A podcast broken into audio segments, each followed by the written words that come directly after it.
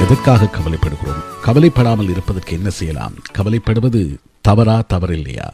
இதிலிருந்து வெளியேறுவதற்கு என்ன செய்யலாம்? என்பதுதான் இன்றைய கேள்வி. இப்போது இருக்கக்கூடிய நாட்டுச் சூழல் அல்லது இப்போது இருக்கக்கூடிய உலக ஒழுங்கு என்பது எல்லாவற்றிற்கும் எங்களை கவலைப்பட வைத்துக் கொண்டே இருக்கிறது.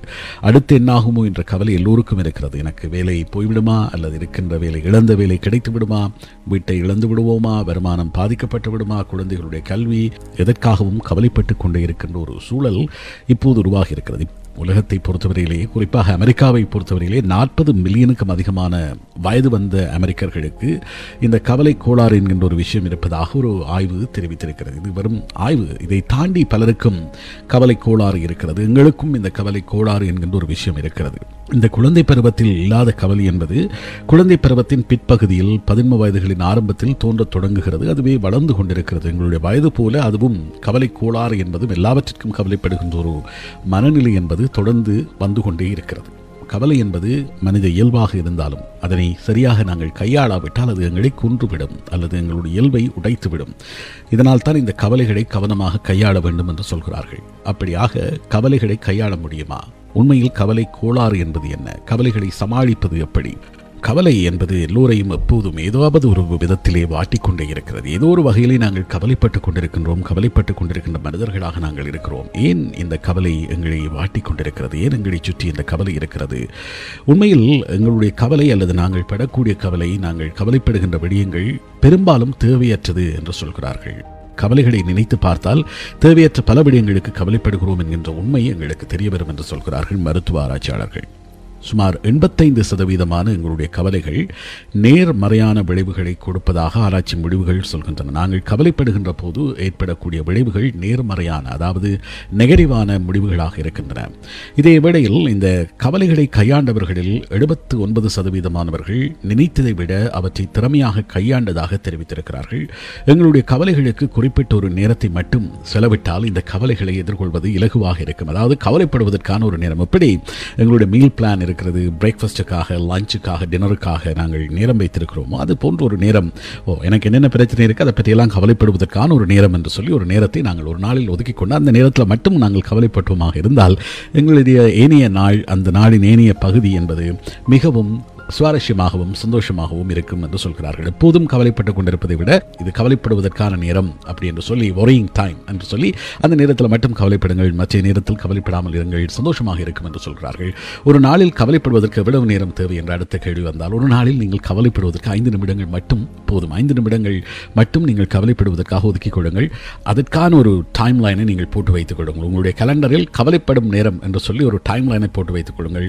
அது நாளின் காலை பொழுதில் அல்லது நாள் ஆரம்பிக்கின்ற நேரத்தில் இல்லாமல் மாலை பொழுதில் அதற்காக தேர்ந்தெடுத்து வைத்துக் கொள்ளுங்கள். அப்போதுதான் பகல் முழுவதும் கவலைப்படாமல் பிரச்சனைகளை பற்றி சிந்திக்காமல் உற்சாகமாக இயங்க முடியும். கவலைப்படுறதுக்கு நேரம் இருக்கு அப்படின்னு சொல்லி நினைத்துக் கொள்ளலாம். எப்படியாக நாங்கள் பொழுதுபோக்குவதற்காக ஒரு நேரம் வைத்திருக்கிறோம்? நண்பர்களை சந்திப்பதற்காக ஒரு நேரம் வைத்திருக்கிறோம்? பின்னேரம் உடற்பயிற்சி செய்வதற்காக ஒரு நேரம் வைத்திருக்கிறோமோ? அது போன்று இந்த கவலைப்படுவதற்கான நேரத்தையும் மாலை பொழுதிலையும் நாங்கள் வைத்துக்கொண்டால் பகல் முழுவதும் இந்த கவலை இல்லாமல் நாங்கள் இயங்க முடியும். சந்தோஷமாக இயங்க முடியும். அதன் பின்னர் நாங்கள் அந்த கவலைப்பட்டு விட்டு பின்னர் அந்த கவலையை மறந்துவிட்டு இரவு குடும்பத்தோடு நேரத்தை கழித்துவிட்டு நாங்கள் உறங்கச் சென்றதும் அந்த கவலைப்படுதல் என்கின்ற விடயம் இல்லாமல் போய்விடும். பகல் நேரங்களில் கவலைகள் எங்களுடைய நினைவுக்கு வரும்போது அவற்றை நாங்கள் குறித்து வைத்துக் கொள்ளலாம். அதை நான் பின்னர் பார்த்துக் கொள்கிறேன். இப்போது இருந்து கொள் அப்படின்னு சொல்லி "ஓ, என்னென்ன கவலை இருக்குது எனக்கு பொருளாதாரம் தொடர்பாக கவலை இருக்கிறதா? என்னுடைய வேலை தொடர்பாக கவலை இருக்கிறதா? வீடு தொடர்பாக கவலை இருக்கிறதா? பேமெண்ட் பிந்தி போகிறது என்ற கவலை இருக்கிறதா? என்னென்ன கவலைகள் உடனடியாக ஞாபகத்திற்கு வருகிறதோ அவற்றை எல்லாம் எழுதி வைத்துக் கொள்ளுங்கள்.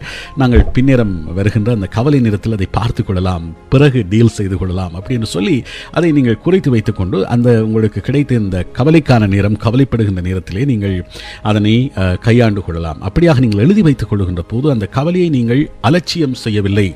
அது தொடர்பாக நான் பிறகு பார்த்துக் கொள்கிறேன் என்கின்ற ஒரு ஆசுவாசம் உங்களுக்கு ஏற்படும். ஒரு கவலை தொடர்பான எண்ணம் மனதில் வந்துவிட்டால் நீங்கள் வேலை செய்து கொண்டிருக்கின்ற போது உங்களுடைய வினைத்திறனை அது பாதிக்கும். அதுவே மூளைக்குள் குடைச்சலை ஏற்படுத்தி கொண்டிருக்கும். ஆகவே அதனை நான் பிறகு டீல் செய்து கொள்கிறேன் என்று சொல்லி நீங்கள் எழுதி வைத்துவிட்டு ஒதுங்கிவிட்டீர்களாக இருந்தால் அது தானாக ஒதுங்கி கொண்டு விடும் அப்படி எழுதி நீங்கள் அதை தள்ளி வைக்காவிட்டால் அது தொடர்ந்து உங்களுக்கு குடைச்சல் கொடுத்து கொண்டே இருக்கும். ஆகவே கவலைப்படுவதற்காக நீங்கள் ஒதுக்கி வைத்திருக்கின்ற நேரத்தில் நீங்கள் குறித்து வைத்திருப்பவற்றை படியுங்கள்.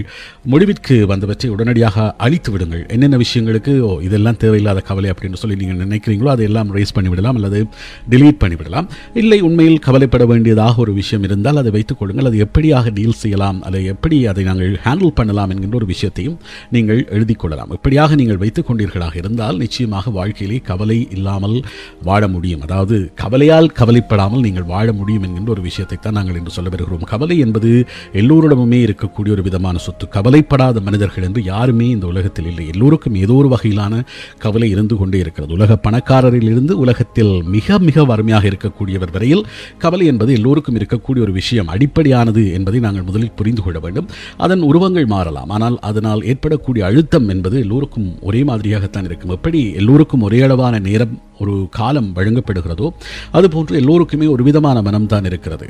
அந்த மனம் எங்களுக்கு இருப்பது தான் மிகப்பெரிய பணக்காரருக்கும் இருக்கும் மிகப்பெரிய ஏழைக்கும் இருக்கும். ஆகவே அந்த மனதினுள் எவ்வளவு தூரம் நாங்கள் இந்த உணர்வுகளை கையாளுகிறோம் என்பதுதான் பெரிய பிரச்சனையாக இருக்கும்.